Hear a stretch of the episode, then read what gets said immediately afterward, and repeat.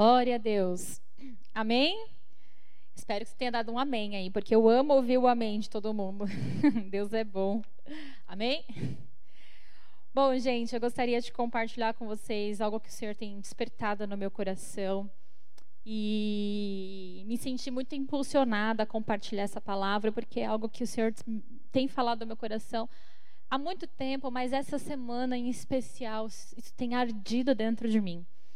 E, e eu queria conversar com vocês, e o tema é: É chegado o tempo. É chegado o tempo. É, eu andei meditando essa semana muito sobre a passagem da samaritana, quando Jesus a encontra ali no poço e aquela mulher vive uma transformação na vida dela. Jesus vem para resgatá-la ali, mas o Senhor me despertou para falar muito e, e falou muito comigo sobre adoração. E eu queria compartilhar isso com você hoje, amém? Então, pegue a sua Bíblia e vamos abrir lá no livro de João, capítulo 4, versículo 19. João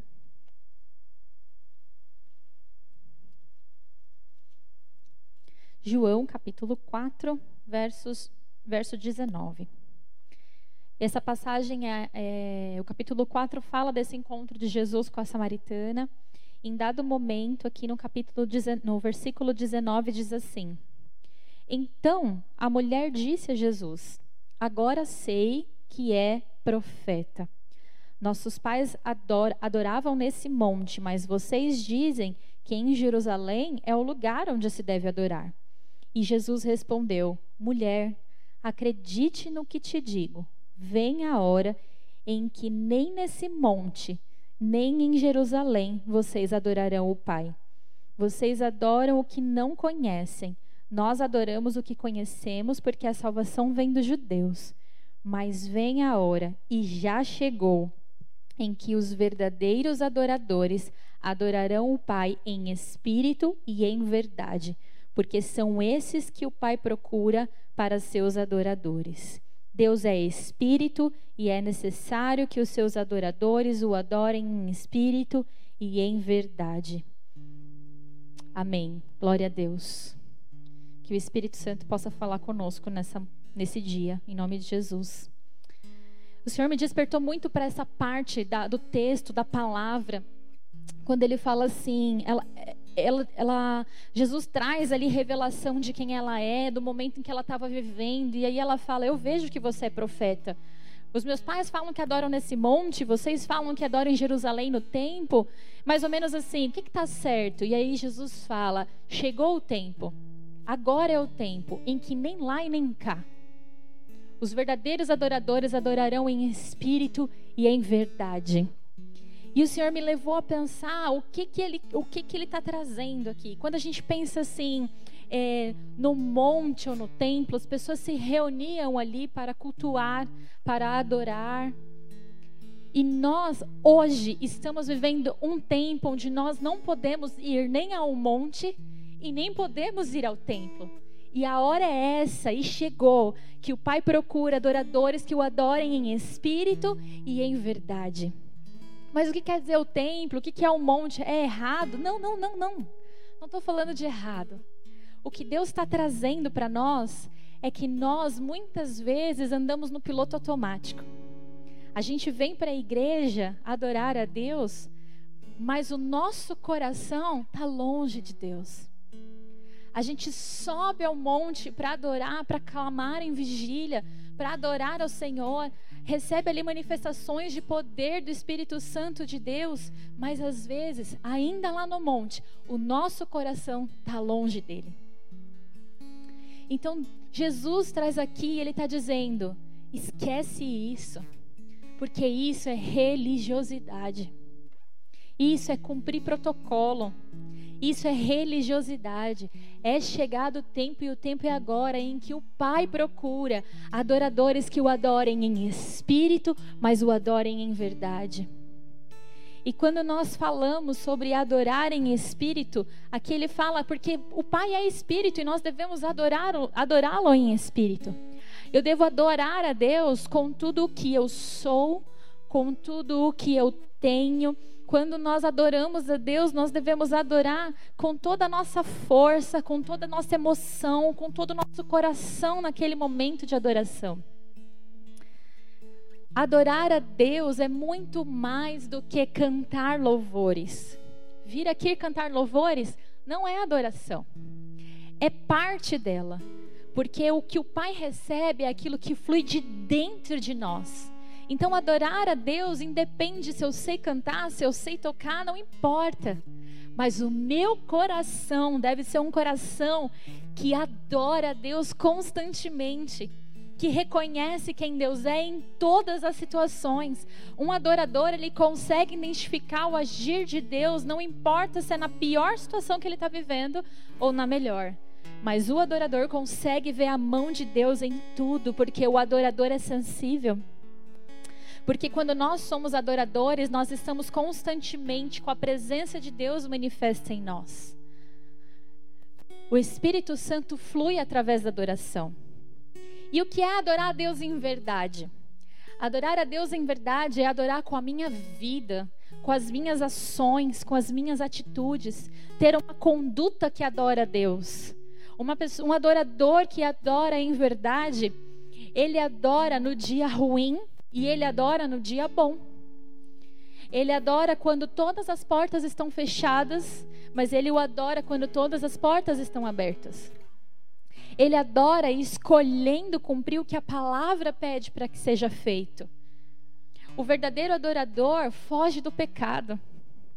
O verdadeiro adorador foge de tudo aquilo que pode atraí-lo para o mundo, para o pecado, para uma vida que Deus desaprova. O verdadeiro adorador, ele não só tem um coração cheio de gratidão, de adoração a Deus, mas ele tem uma conduta de vida que todos que estão em volta, quando olham para um adorador, conseguem ver Jesus nele.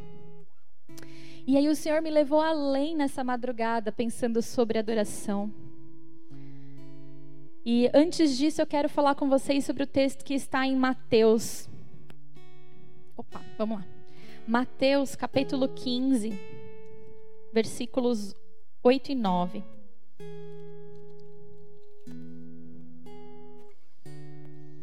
Mateus 15, 8 e 9 fala assim: Esse povo me honra com os lábios, mas o seu coração está longe de mim. E em vão me adoram ensinando doutrinas que são preceitos humanos. Hoje eu quero falar com você de deixar a religiosidade de lado, de sair do piloto automático. Esse tempo de quarentena é um tempo onde Deus literalmente fez o mundo parar para nos parar, para que possamos sair do automático e começarmos a adorá-lo em espírito e em verdade e sabermos o que estamos fazendo, porque às vezes os nossos lábios estão ali adorando, mas o nosso coração está longe do Pai. E isso é religiosidade. Isso é cumprir protocolo e não é isso que Deus espera de nós, não é isso. Porque a religião, ela nos cega. A religiosidade, ela nos afasta de Deus. A religiosidade nos faz ter um coração endurecidos e não conseguir entender e enxergar o mover de Deus em nada. A religiosidade, ela nos impede de ouvir a voz de Deus. A religiosidade, ela mata a nossa fé. A religiosidade, ela mata o nosso discernimento, a nossa capacidade de compreender o agir e o mover de Deus. E nessa madrugada eu estava buscando o Senhor a respeito da adoração. E o Senhor me levou e falou tão profundamente que a adoração genuína transforma. Aquele que carrega em si um coração adorador e o adora em espírito e em verdade, ele tem a capacidade, porque o Espírito Santo de Deus habita nele, e através da ação do Espírito que habita nele, por ser um adorador, transforma o ambiente onde ele está, transforma o meio em que ele vive, transforma a vida das pessoas que estão do lado dele um coração, uma pessoa que adora Deus em espírito e em verdade, ela tem nela a capacitação do alto de transformar o meio e o ambiente onde ela vive. Vamos abrir o texto em 1 Samuel. 1 Samuel, capítulo 16. 1 Samuel capítulo 16, versículo 14, diz assim: Depois que o espírito do Senhor se retirou de Saul, um espírito mau vindo da parte do Senhor o atormentava. Então os servos de Saul lhe disseram: Eis que agora um espírito mau enviado por Deus está atormentando o Senhor, ó rei. Por isso, mande que estes servos que estão em sua presença busquem um homem que saiba tocar harpa Assim, quando o espírito mal enviado por Deus vier sobre o Senhor, o homem dedilhará a harpa e o Senhor se sentirá melhor. E Saul disse aos seus servos: Então procurem um homem que saiba tocar bem harpa e tragam para cá. Um dos moços disse: Conheço o filho de Jessé, o belemita, que sabe tocar harpa. Ele é forte e valente, homem de guerra, fala com sensatez e tem boa aparência. E o Senhor Deus está com ele. Saul enviou mensageiro a Jessé dizendo: Mande o seu filho Davi, aquele que está com as ovelhas. Então Jessé pegou um jumento e carregou pão, uma odre de vinho, um, um cabrito e enviou Saul por meio de Davi seu filho. Assim Davi foi a Saul e esteve diante dele. Saul gostou muito dele e fez dele o seu escudeiro. Saul mandou dizer a Jessé: Deixe que Davi fique aqui, pois alcançou favor diante de mim. E sempre que o espírito mau enviado por Deus vinha sobre Saul, Davi pegava a harpa e dedilhava. Então Saul sentia alívio e se achava melhor, e o espírito mau se retirava dele. Esse texto é muito poderoso, porque o rei Saul ele estava sendo perturbado por demônios e mandam buscar a Davi porque eles sabiam que Davi sabia tocar, mas porque eles sabiam, eles enxergavam em Davi a presença de Deus. Davi era um adorador. Davi adorava a Deus em espírito e em verdade. E era por ter um coração adorador e uma vida ali buscando servir ao Senhor, adorar ao Senhor nas suas ações, que ele venceu tantos desafios na vida dele. Porque Deus estava com ele, porque ele era um adorador que o adorava em espírito e em verdade. E era possível, as pessoas olhavam para Davi e reconheciam que o Espírito de Deus estava sobre Davi. E à medida que Davi tocava a harpa, Saul era liberto dos demônios. Porque quando nós temos uma pessoa que adora a Deus em espírito e em verdade, ela tem capacitação do alto de transformar o ambiente onde ela vive. Se nós tão somente buscarmos a Deus, adorarmos a Deus em espírito e em verdade, nós receberemos a capacitação do alto de transformar o meio em que nós vivemos, de levar libertação àqueles em que nós conhecemos, porque só o chegar na presença, ao levantar a adoração, ao impor as mãos e orar, os demônios saem. Porque aonde tem um adorador, ali está a presença de Deus manifesta sobre a vida dele a adoração, um adorador genuíno, leva consigo a transformação. Vamos ler aqui o livro de Daniel. Daniel, capítulo 3. Daniel, capítulo 3, versos 17 e 18. Esse texto fala de Sadraque, Mesaque e Abednego o rei ali, Nabucodonosor, fez então uma estátua e decretou que ao som do, dos tambores e todos os sons que tocassem ali, o povo tinha que render a adoração àquela imagem. Sadraque, Mesaque e Abednego se negaram a fazer isso, porque eles, eles adoravam somente a Deus. Então eles receberam uma ameaça do rei dizendo que se eles então não se prostrassem e não adorassem então a, a, a imagem conforme foi decretado, eles seriam lançados numa fornalha. E olha o que acontece aqui, capítulo 17 e 18. Capítulo 3, versículos 17. Se o nosso Deus, a quem servimos, quiser livrar-nos, ele nos livrará da fornalha do fogo ardente e das suas mãos, ó Rei. E mesmo que ele não nos livre, fique sabendo, ó Rei, que não prestaremos culto aos seus deuses, nem adoraremos imagem de ouro que o Senhor levantou. Eu li essa essa madrugada e meu coração doeu. Porque o Senhor falou comigo tão profundamente. Quantas vezes nós criamos expectativas em Deus, expectativas nossas, que o Senhor nos dará algo, nos livrará de algo, trará cura de alguma coisa, algum milagre acontecerá. E as nossas expectativas são frustradas porque Deus não age conforme aquilo que nós desejamos. E o que nós fazemos tantas vezes é virar as costas para Deus e literalmente com as nossas atitudes dizer: Ele não serve para mim. Porque Ele não fez conforme eu quis que Ele fizesse. Porque Ele não fez conforme eu achei que Ele fizesse. Às vezes nós esperamos por milagres e nós não entendemos que o milagre somos nós. Quando eu perdi o meu filho, naquele hospital eu tinha plena convicção que Deus ia sarar o Timóteo. E ele seria um testemunho vivo. Ele seria um homem de Deus que subiria aqui no altar e pregaria, e multidões converteriam pelo testemunho que ele tinha. A igreja inteira estava mobilizada, tinha gente no mundo inteiro intercedendo e orando. Eu nunca me senti tão amada por Deus, tão cuidada por Deus.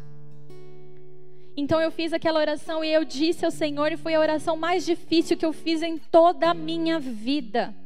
E eu falei ao Senhor: se o Senhor tiver que levá-lo, leve. Eu quero que ele fique, que ele seja curado, mas que antes seja feita a tua vontade, não a minha.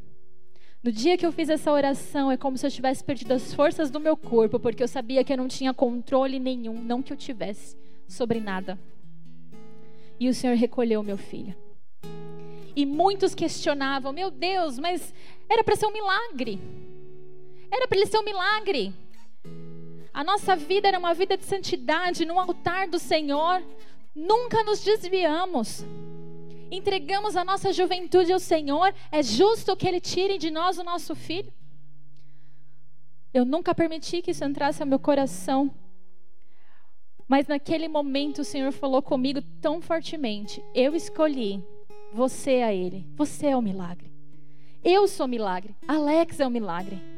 É o milagre de conseguir se reerguer e saber que Deus é o Deus que sara a nossa dor e que, independente daquilo que Ele faça, se Ele não atender as nossas adorações, nós vamos continuar o adorando, porque Ele é Deus, Ele é digno de ser adorado e Ele não está aqui, Ele não morreu na cruz para fazer as minhas vontades, mas eu fui gerada para dar uma resposta ao meu Criador e a resposta ao Criador adoração. Essa é a resposta que nós temos que dar ao nosso Criador: adoração, independente do que ele faz. E aqui Sadraque, Mesaque e Abidnego disseram claramente para o rei: se Deus quiser me livrar, ele vai, mas se ele não quiser, eu nunca vou me render a imagens, a adoração a outro Deus a não ser ele. Versículos 19. Então Nabucodonosor se encheu de fúria o aspecto do seu rosto se alterou em relação a Sadraque, Mesaque e Abidinego. Ordenou que esquentasse a fornalha sete vezes mais do que de costume. Ordenou os soldados mais fortes do seu exército que amarrassem Sadraque, Mesaque e Abidinego e os jogassem na fornalha de fogo ardente. Então esses homens foram amarrados com os seus mantos, túnicas, chapéus e suas outras roupas foram jogadas na fornalha de fogo ardente. Mas porque o rei exigia urgência, e a fornalha estava superaquecida. As chamas do fogo mataram os homens que jogaram Sadraque, Mesaque e Abidinego dentro da fornalha. E os três homens, Sadraque, Mesaque e Abidinego, caíram amarrados dentro da fornalha de fogo ardente. Em seguida, o rei Nabucodonosor, muito espantado, se levantou depressa e perguntou a seus conselheiros: Não eram três homens que foram amarrados e jogados no fogo? Eles responderam: É verdade, ó rei. Mas o rei disse: Eu, porém, estou vendo quatro homens soltos, andando no meio do fogo. Não sofreram nenhum dano, e o aspecto do quarto é semelhante a um filho dos deuses. Então Nabucodonosor se aproximou da porta da fornalha e gritou: Sadraque, Mesaque e Abednego, servos do Deus Altíssimo, venha para fora. Venham cá. Então eles saíram no meio do fogo. As sátrapas, os prefeitos, os governadores e os conselheiros do rei chegaram perto deles e viram que o fogo não teve poder algum sobre o corpo deles. Os cabelos da cabeça não foram chamuscados, os mantos não sofreram mudança e eles não estavam com cheiro de fumaça. Nabucodonosor disse: Bendito seja o Deus de Sadraque, Mesaque e Abidinego, que enviou o anjo e livrou seus servos que confiaram nele pois não quiseram cumprir a palavra do rei, preferindo entregar o seu corpo a servir a adorar um Deus que não era o Deus deles. Portanto, faço um decreto ordenando que todo povo, nação e língua que disser blasfêmia contra o Deus de Sadraque, Mesaque e Abidinego seja despedaçado e as suas casas sejam reduzidas a ruínas, porque não há outro Deus que possa livrar como este. Quando nós adoramos a Deus, nós transformamos o ambiente em volta, porque sobre nós há uma capacitação que vem do alto, que nos permite, a presença de Deus é manifesta sobre a nossa vida. E ali o rei, todos os governadores que estavam com ele ali, puderam confessar que somente há um Deus. Quando no momento de dificuldade da nossa vida, quando nós somos colocados à prova, e nós escolhemos adorar a Deus, independente se Ele vai ou não fazer o que pedimos, independente se a situação é favorável ou não. O Senhor transforma não só a nossa vida nos dando livramento, mas transforma todos que estão à volta. Ele permite que as pessoas olhem para nós e a presença é tão manifesta de Deus na nossa vida que todos aqueles que estão em volta vão declarar que Deus é o Senhor. A adoração transforma. A adoração transforma. Êxodo 23, 25 diz assim. Êxodo, Êxodo, Êxodo. Êxodo 23. 25 diz assim: Adorem o Senhor, o Deus de vocês, e ele abençoará o pão e a água de vocês. Tirarei as enfermidades do meio de vocês. Na sua terra não haverá, não haverá mulher que aborte, nem estéreo. Darei a vocês uma vida longa. A adoração promove cura, a adoração cura esterilidade, a adoração transforma a nação, a adoração transforma a nossa vida, a adoração transforma a nossa família, a adoração transforma todos aqueles que estão à nossa volta, porque quando nós adoramos em espírito e em verdade, a adoração a Deus permite que Ele flua através de nós e gere transformação por onde nós passarmos. E o tempo é esse, e é agora e é chegado o tempo onde nós não podemos mais ir para monte, nós não podemos nos reunir aqui no templo. Chegou o tempo onde Deus colocou todo mundo de quarentena e Ele está falando assim: filhos, me adorem em espírito, me adorem em verdade, busquem a minha presença, porque eu vou manifestar a transformação através da vida de vocês. O mundo está ardendo em expectativa pela manifestação dos filhos de Deus. E nós só vamos manifestar a presença de Deus quando nós formos adoradores que o adoram em espírito e em verdade. Quando nós formos adoradores que o adoram em espírito e em verdade. Quando nós adorarmos a Deus quando Ele disser sim. Quando nós adorarmos a Deus quando Ele disser não. Quando nós adorarmos a Deus na fartura. Quando nós adoramos a Deus na miséria. Quando nós adoramos a Deus na morte. Mas quando nós adoramos a Deus na vida, Ele flui através através de nós, a nossa vida é tomada pelo Espírito Santo de Deus, que nos fortalece, que nos dá condições de vencer, de continuar prosseguindo e gerando transformação por onde nós passamos. Jesus era poderoso naquilo que ele fazia, porque o Espírito de Deus estava sobre ele, e ele era um adorador aqui na terra, que adorava o Pai em Espírito e em verdade. Pare com as distrações. Acabou não é férias. Ontem nós tivemos uma vigília tão poderosa. E a palavra que a Dani falou foi tão poderosa e ela falou assim: O diabo está com seu exército pronto, marchando para a destruição. A igreja está se preparando? Eu sou a igreja, nós somos igreja, você é a igreja. Estamos preparados? Sabe como nós nos preparamos? Colocando a cara no pó, nos arrependendo e adorando a Deus em espírito e em verdade.